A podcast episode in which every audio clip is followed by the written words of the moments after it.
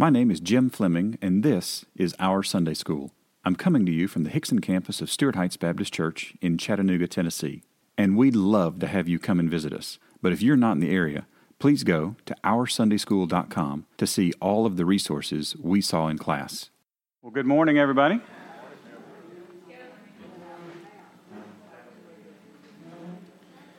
So let's just get it out of the way at the beginning.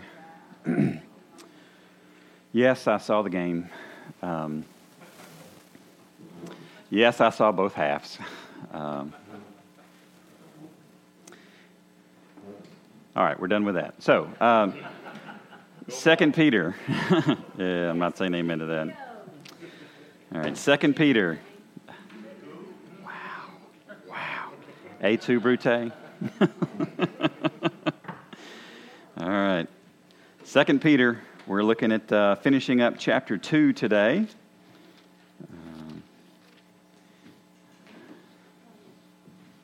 So if you got your Bibles, go ahead and open up there. I'm going to read uh, all of chapter 1 and all of chapter 2.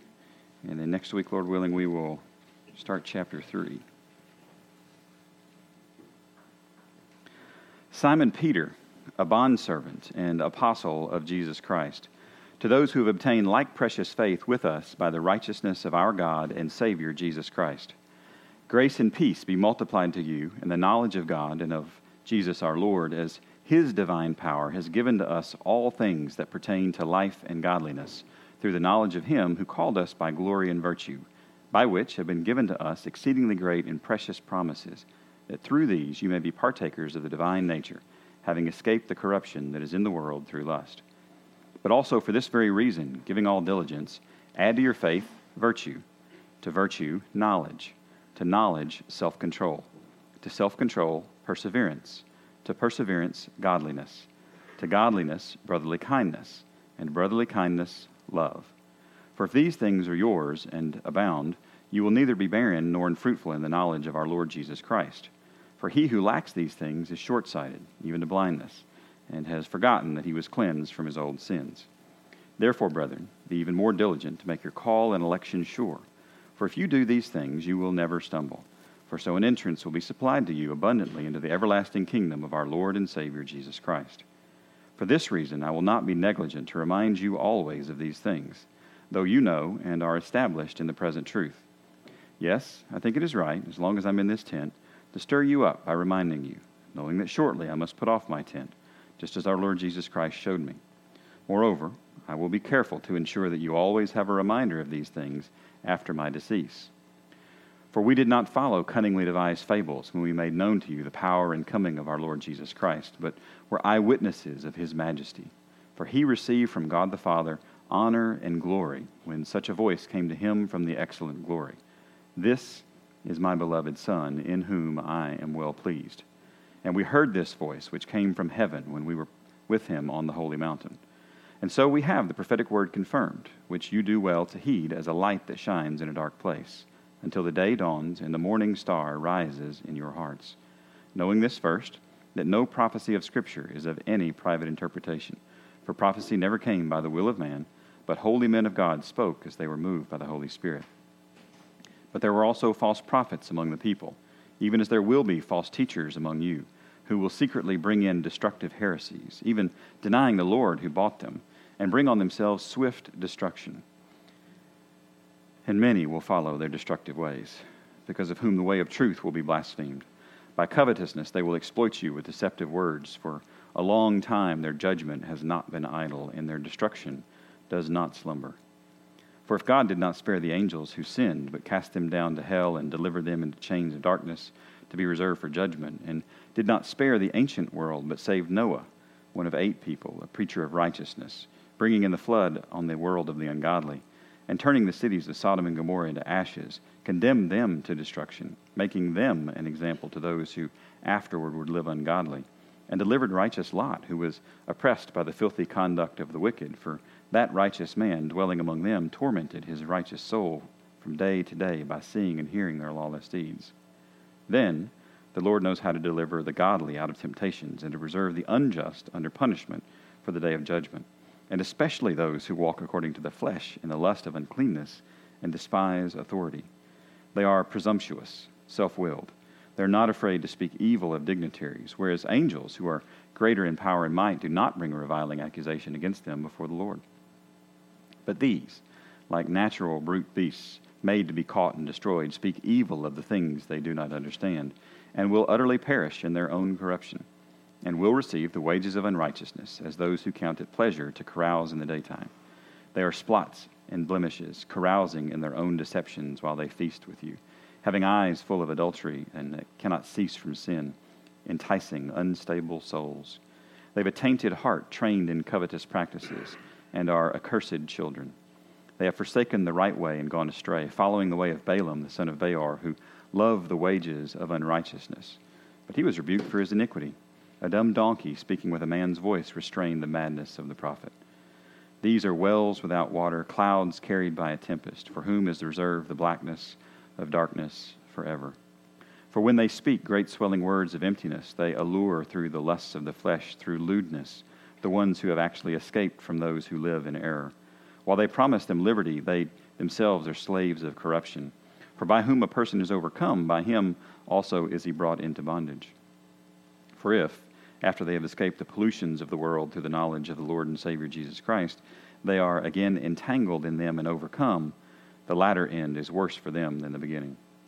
For it would have been better for them not to have known the way of righteousness, than having known it, to turn from the holy commandment delivered to them. But it has happened to them according to the true proverb a dog returns to his own vomit, and a sow, having washed, to her wallowing in the mire. So I hope you're enjoying your breakfast this morning. Um, nothing like getting to study vomit for a week. So, fortunately, that's a simple, straightforward verse. But um, let's look this week uh, at our handout. Uh, if you look at the handout there at the front page, uh, page 31, it says uh, explaining the deceptions of false teachers. So, any literary or structural observations. Um, and if, and if you kind of step back and look at all of 2 Peter, uh, does it feel like chapter 2? And I didn't read any of chapter 3. We'll, we'll get into chapter 3, Lord willing, next week. But um, does it feel like chapter 2 has a connected theme to it?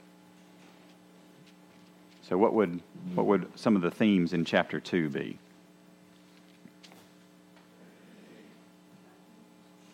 Yeah, so there's judgment and destruction. What else? And who's that, who's that falling on? Is that just random people? False teachers, right? Um, and what I think it's very interesting the order in which Peter lays this out because he talks about, if you just, if the New King James has these section headings that I, I like quite a bit for chapter two, I think they reflect the text well. Um, but if you think about, you know, they begin with this concept of destructive doctrines. So there's bad theology, and when we, when we begin in this concept of bad theology, we see um, what happens as a result of this. Well, bad theology is taught by bad teachers, by false teachers. And there's this doom, this uh, destruction that is going to come, this judgment is going to come in verses 4 through 11. And then we see from last week's text, 12 through 17, the, the level and breadth of the depravity of these teachers. It's uh, when we set aside God's word, Maybe you heard me say it many times. Anything else will do, and and like verses 12 through 17 is anything goes. Uh, and then in 18 through 22, our text for today, we see some of these practices that the false teachers have to use, and we see actually an insight into their thinking in some of this. So we we start with this bad theology, we see that that is going to be judged. The, the people that teach this are going to be judged. We see how far it goes, and then we see the thought process and the deceptive nature of the teachers themselves. So it's an interesting process because if, if I was going to if I was going to lay out this information, I don't know that I would have started with the bad theology. I might have started with the practices of the teacher. Here's, here's what to be looking out for. But Peter didn't lay it out that way. He started with these bad theologies are going to be uh, destructive. This is going to be uh, hideously horrible for uh, these teachers themselves. So keep in mind the structure as we go through, um, because it sometimes it is good to know what the, the wrong is before we know uh, the approach that someone is taking. So, next up on your handout there is the most repeated words in Peter. Um, so, you probably have gotten these down pat at this point, but uh, I'll give you a second here. So, 42 times there and them and themselves and they shows up. There's a lot of, and that's basically all of chapter 2 is this, this concept I'm talking about. These false teachers, they are doing this. Um, but uh, you and your very direct here uh, us and our, and then the blank, the first blank there for the 21 is will, W I L L. And I've talked about this a couple of times, and this is this future indicative uh, parsing that Peter uses uh, many, many times in 2 Peter that says, I am confident this will occur. This is not a, well, I think. Um, so I, I, can, I can use an example from yesterday if you would like. So at the end of the first half, it looked pretty good. But I have a history with Vanderbilt football, and I, I, I don't like to get my hopes up too high because they let me down so often. And uh, it looked good, but the, then the second half happened. Um, and I, w- I was hoping for like a rain delay or something. That would have been great at some point. Uh, but, but Peter has this confidence level in the future because God Himself has revealed it to him. And we see Peter's confidence in God's Word in the way in which he writes. And I think sometimes we betray our lack of confidence in God's Word with the way in which we speak and the way in which we live. When we live in a way that says, well, I'm pretty sure that's going to happen, I'm wishy washy here, um, not willing to stand up and speak clearly when truth needs to be said, uh, what we are saying is that this is either not true or not enough. Um, so I love Peter's confidence. And I also love that um, after he became a, what I would call a committed Christ follower, uh, he didn't lose that brashness. He didn't lose that boldness. It was, it was refined a little bit, but God took how God created him, and he used it for his purposes here to instill some degree of confidence in the church so that it would not just wander and wallow around and, oh, we have these false teachers, what's going to happen? Right? There's a, there's a lot of positive here in these future indicatives.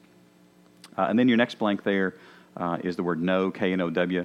So a lot of Second Peter talks about knowledge and knowing and being known and knows, uh, knowing things. Uh, and we'll look at a couple of those today as well. I actually, when I go back and um, uh, we're going to answer that question today. I don't know who texted me that, but we're going to answer that question. Uh, so the question was, do they know? Do they, the false teachers, know from the start uh, they are being deceitful? So I don't have all of your phone numbers in my phone, so it's, sometimes it's kind of fun. That, oh, okay, great, Matt, excellent. Uh, ask me that when we get to verse 20, uh, uh, 19. Okay, I think we can I think we have a little bit of an insight there. Uh, and then the most repeated words in today's text. So they, them, and themselves shows up 13 times in today's text, which like, this is a lot, right? And, and, and one of the challenges when you see a piece of text, especially a piece of Bible text, that has a lot of pronouns, is sometimes you can get lost in who the they is. And are, is the they the false teachers, or is the they the people that are following the false teachers, or the, the people that have turn back again, or like which direction are we going here? So if you if you get lost in today's text, uh, welcome to being normal, uh, and welcome to reading the Bible. Uh, and I, I can promise you this: when you look at the original language, it is way more complicated in the original language because sometimes it is very difficult trying to figure out who the they is referring to. Grammatically, some of this stuff isn't connected easily. So just say a thank you for uh, our English translations, that they do a really good job of helping us uh, navigate some of the complexities. So, all right, so let's take a look at uh, verse 18. For when they speak, so this is a present participle, so I'm going to ask you what goes in the blank. Repeatedly goes in the blank, yes. So when you see present participles, this is a repeatedly speak. And we talked about this last week, uh, this concept, uh, and it's uh, uh, it's, it's present in today's text today that false teachers are repeatedly depraved. It's, it's not a, um, in the new so in the old testament you had this concept of prophets right? And the prophets had to be right 100% of the time and the prophet ever said anything that was wrong the prophet was subject to stoning. Boom. One strike you're out. So i watched the baseball game last night and uh, there's a lot of strikes thrown right? But you have to have three strikes before you are out. In the old testament it was one which is a uh, a ridiculously high threshold for uh, perfection right? For humans, that's exactly right. Which I think God may actually be communicating there through that uh, restriction that His word matters, that communicating His word matters, and that the expectation is perfection. Which is one of the reasons when we look in the New Testament and it says that teachers are going to be held to a higher standard. And I'm like, okay, this is why I bite my tongue sometimes because I'm scared I've got it wrong and I don't want to be getting sideways. Is not good, right? So let's keep looking here. So when they speak, and this is repeatedly speak, this is a behavior, this is a lifestyle, this is a pattern. When they repeatedly speak, great swelling. So think of a uh, think of a river that is swelling over. Think of uh, flooding. Think of things that are not where they're supposed to be. Right. So when they speak great swelling words of emptiness, uh, great swelling words of emptiness. So I have a slide for this. There we go. Um, uh, your, your blank here is vanity. Vanity.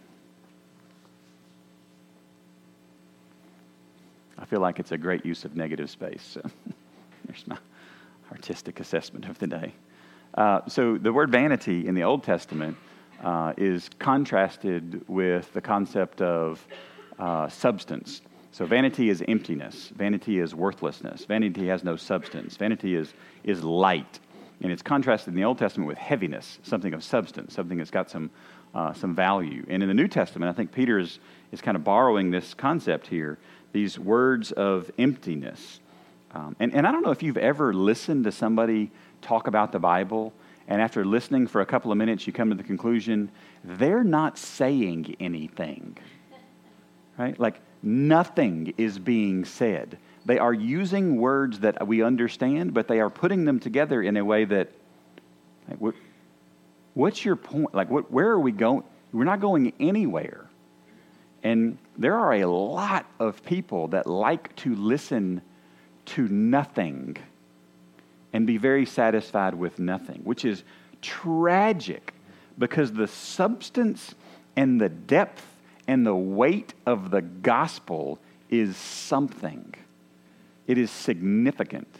And, and Peter says, when they speak, so this is not like you showed up at somebody's church one time and they said nothing.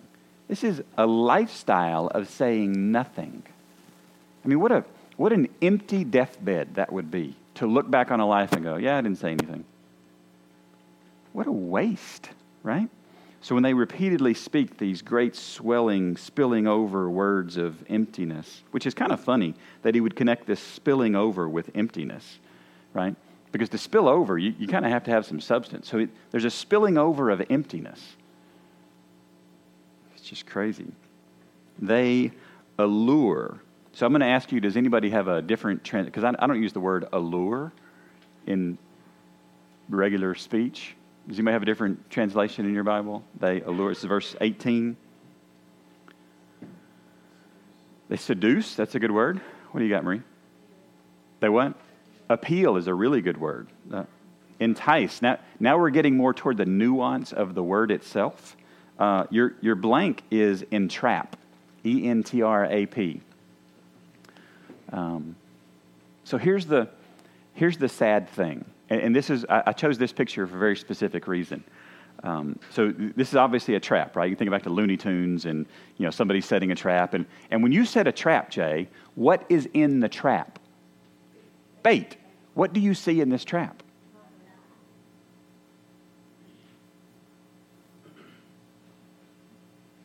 Right? There's nothing there. It's empty. And they repeatedly speak great swelling words of emptiness and they entrap. Is emptiness, right? And how do they entrap? They entrap through the lusts of the flesh. So they put things in here that have no substance, but they're the lusts of the flesh. Right? So when, when, we get, when we get caught up and enticed and entrapped with things that deal with the, what my flesh wants to do, I want you to have this mental picture of I am walking in, like this is like somebody tell me Admiral Ackbar's holding up a sign. This is, I'm walking into, you're like four of you that got that, that's okay. I'm walking into a trap and there's nothing there, right? There's just nothing there. And it's really, really, really sad. So they allure, they entrap through the lusts of the flesh, through lewdness. And I'm, I'm going to bet a nickel you haven't used the word lewdness this last week. And if you have, I don't want to know about that conversation. so there's that. Um, but uh, lewdness is. Uh, it's licentiousness. That's the first definition, which, you know, that, that cleans it up, right? Yeah, that's just, bam, we're good to go now, right? Uh, or lasciviousness or wantonness, which sounds like you're going to, or, I'm not going to go there. Um, it just means filthy. Uh, so the lust of the flesh through filthiness. So this is not a. Uh, I, I don't want you to think about the lust of the flesh here as a, oh, uh, I want this new shiny thing. No, no, no. This is some type of filthiness. This is some type of a, it, it gives the impression that there's some kind of a sexual immorality going on here. Uh, but we don't, a 100% sure, no. He says, the, the ones who have actually escaped from those who live in error. And your, your next blank here is a present passive participle, so it's repeatedly live. They repeatedly live in error, which that's just sad, right? I mean, that I, I've got this lifestyle that that's just where I hang out. I hang out in error wake up today and wallow around in the licentiousness of the flesh, and I'm trapped by nothing, and I repeatedly live in error.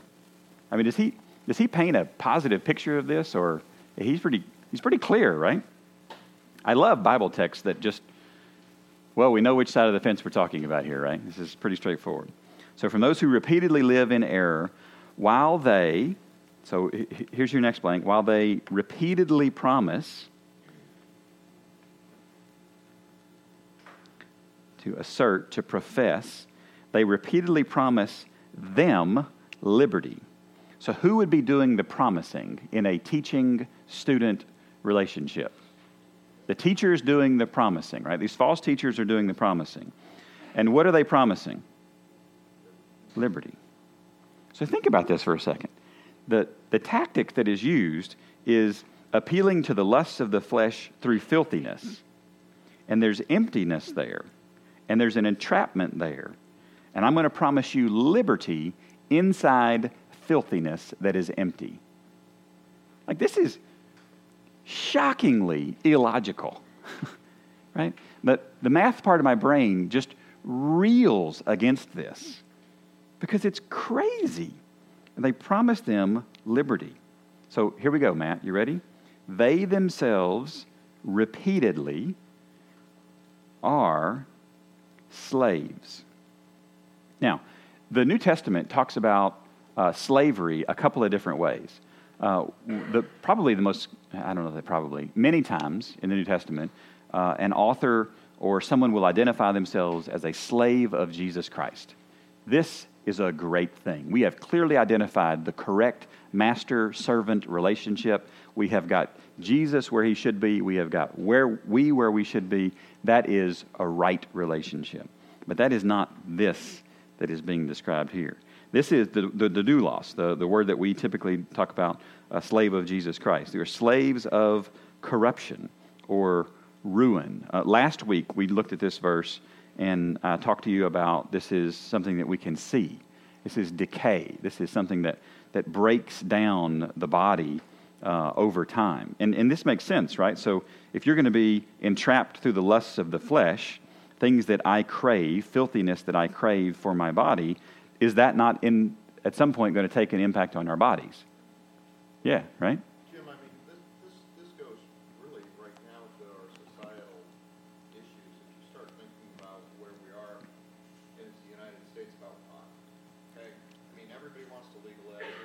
About what? About marijuana. Marijuana. Okay, all right.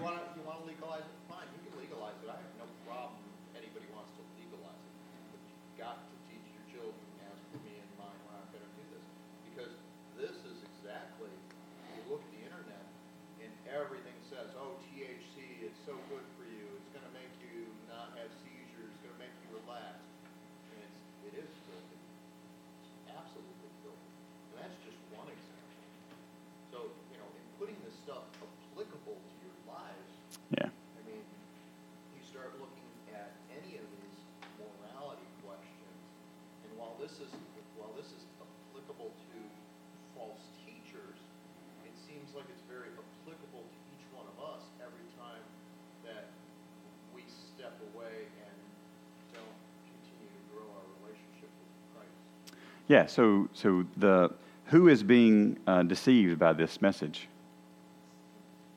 Who are the students? That's right. It's the church. So when you say this is applicable to absolutely, it's literally written for our understanding, so that we say, "Here's the truth of the Scripture. I'm going to hold it up to what this teacher says, and I don't get deceived by somebody that's coming along and saying something different." And and this has this has physical impacts. This has spiritual impacts. We saw last week and the week before. This has eternal impacts. We're going to see that again today, um, and it is it results in slavery. Like this is this is how to become a slave. You get entrapped by something that is not worth what you are willing to sacrifice for it. And this is just sad. But it's things that we need to hear because hi, we're the ones being deceived by this. So let's look at this verse 19. So while they repeatedly promised them liberty or freedom, um, they themselves are slaves of corruption. For by whom a person is overcome or uh, uh, is uh, made inferior for, by him he is also brought into bondage, which is just the, the verb form of the uh, noun for slaves. So let me, let me ask you here Does it say in verse 19 that the teacher knew they were slaves? So, Matt, I'm looking at you here now. I think it does. Do you? Where? Well, I mean, I, I think as far as if, if they become slaves of it, they know what they're in. Ooh, time out. Do we, though? Do we know what we are slaves of? I, I can. I will tell you from my experience. I can look back on my life and see periods of, wow, I had no idea that had suckered me into a life of idolatry in that. You know, that's, that, that's kind of where I was going with it, though, is that maybe not from the get-go, but that, that's why Uh, the question was posed. Now, there we go.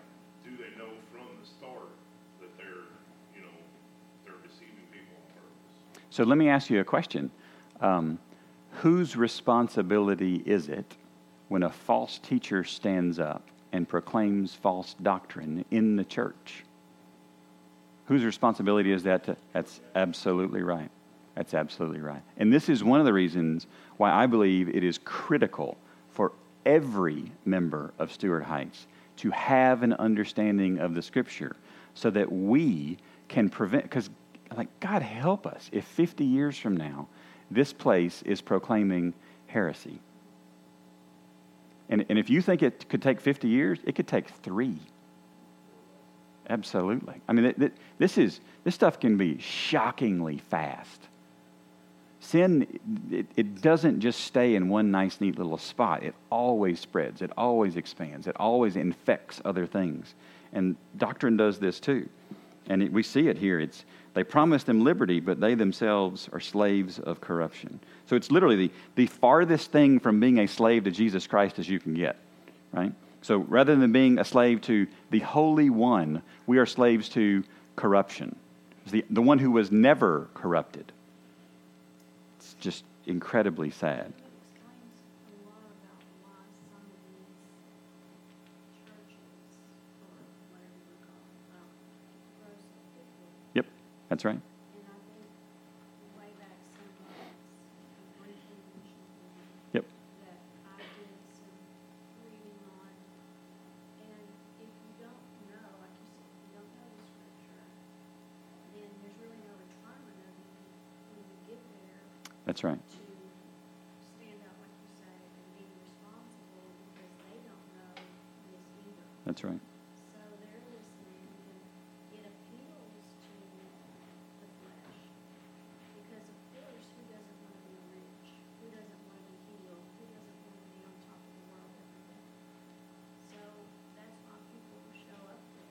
Right.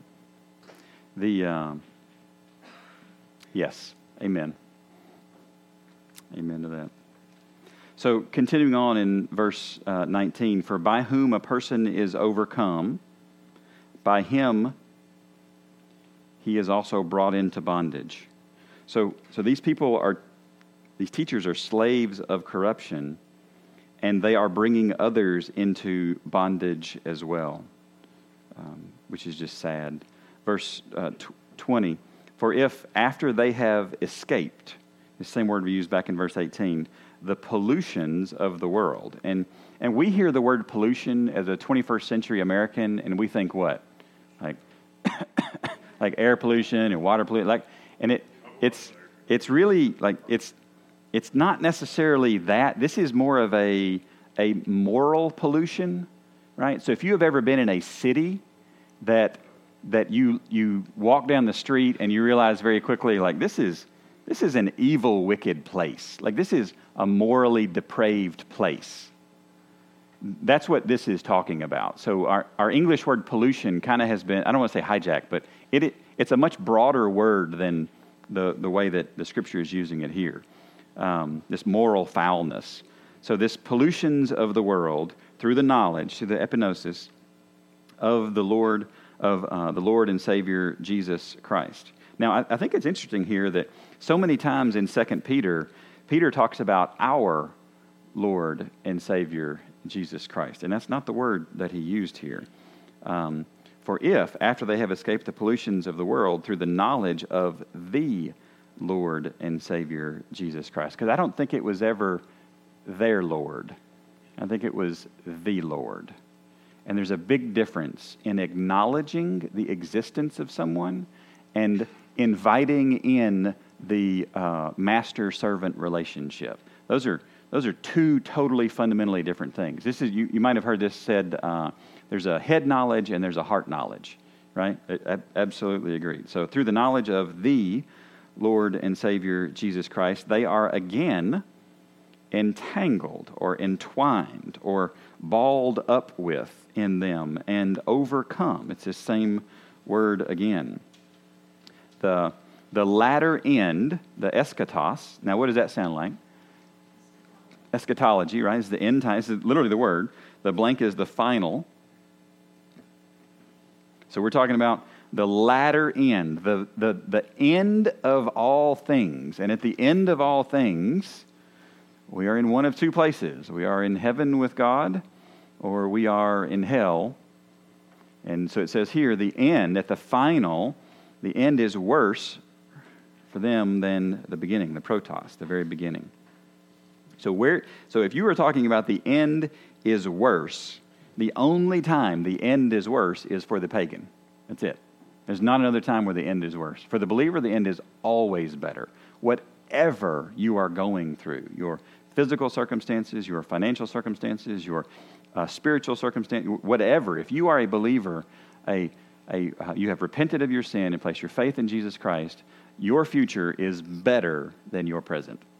And this is incredibly encouraging, right?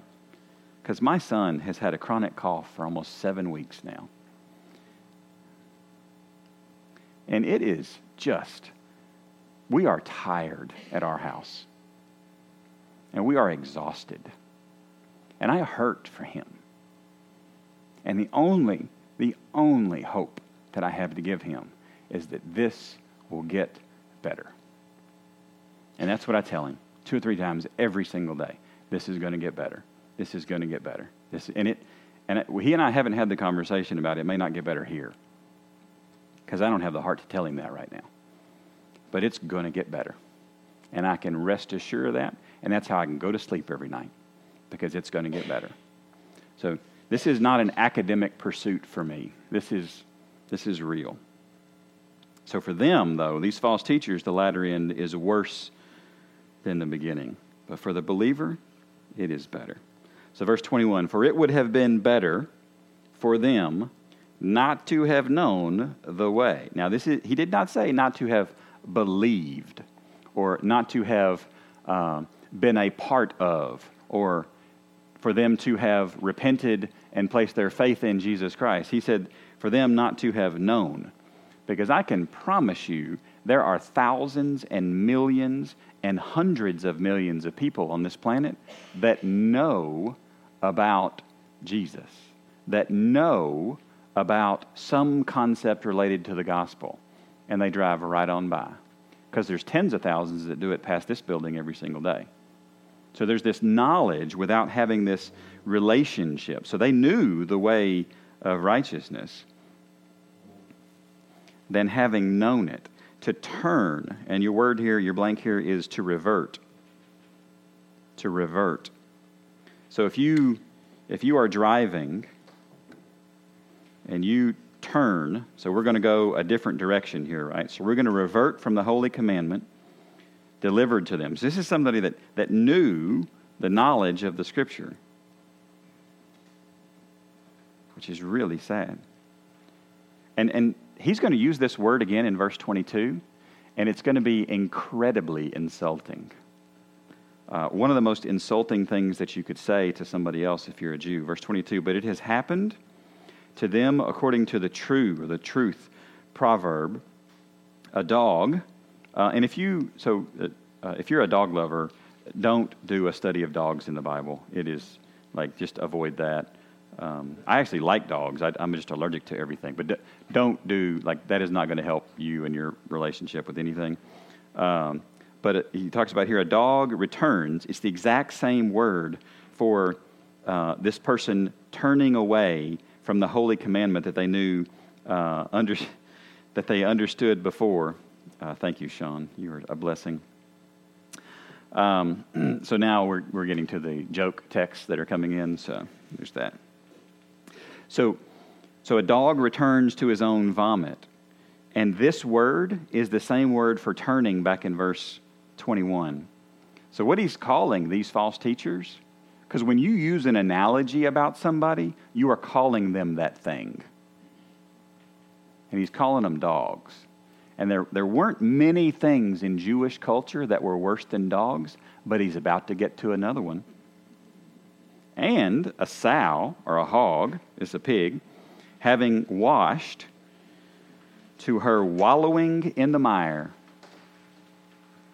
Like this is, Peter leaves no doubt about how he feels about these folks, right? You are damned, you are deceived, your judgment is certain, and I think you are dogs and pigs. Well, okay then, Peter. right? And if, and if you think that Peter, late in his uh, years, uh, kind of mellowed out and became this, yeah, just love everybody. No. He was going to proclaim the truth of the gospel and defend the gospel to his dying day. And I praise God for that. Because undoubtedly, there were people that he influenced with this letter that decided to turn away from false teachers and hold up the scripture and say, What does the Bible say about what you are saying? and left these awful pagan places. So, on the back side of your handout, um, oh my gosh, y'all are killing me. One of these days, I'm going to release the text message greatest hits that I have received during the middle of teaching. And y'all are going to wonder, like, how did he hold it together? Like, how did he do it? It's just, it is, oh my, no, no. I thought about that one time, and no.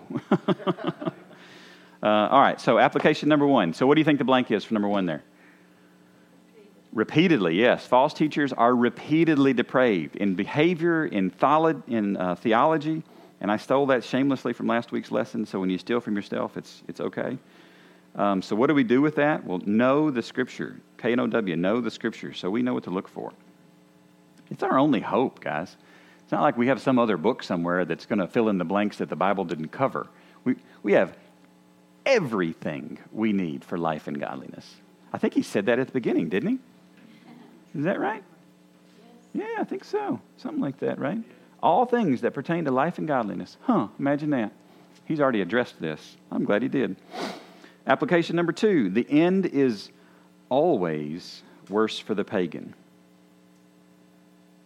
So, said another way, sin is going to reveal itself, and it's, it's not pretty. It looks like vomit and mire because Satan always overpromises and underdelivers. Always. You're going to get it every single time. So, what do we do with that? What do you think? Know the scripture. That's right. And God help us if we are experts in man's commentaries as opposed to the scripture itself. God has not called us to be commentologists, He's called us to be people of the book. So get in the book. Know what the scripture says so that we can refute uh, bad theology and evil teachers and potentially convert them to the saving knowledge of the gospel of Jesus Christ. And wouldn't that be awesome? Wouldn't it be awesome if some of these uh, pagan TV preachers today actually got a hold of the gospel and were truly converted and then turned their amazing audience to Jesus. Imagine this. That would be beautiful. So don't give up, don't lose hope, don't get discouraged, because God is going to win.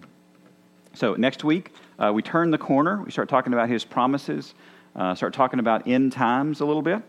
Um, and then uh, your homework there is listed at the bottom. So if you've uh, got your prayer requests at your table, and you should, the weekly update, uh, lean in, engage, uh, make any updates that you need to for those. And then after you have shared any prayer requests and prayed, you are dismissed. And thank you for coming to Sunday school today, guys. Thanks for listening. And don't forget to subscribe to this podcast and to our weekly email. You can do both at OurSundaySchool.com.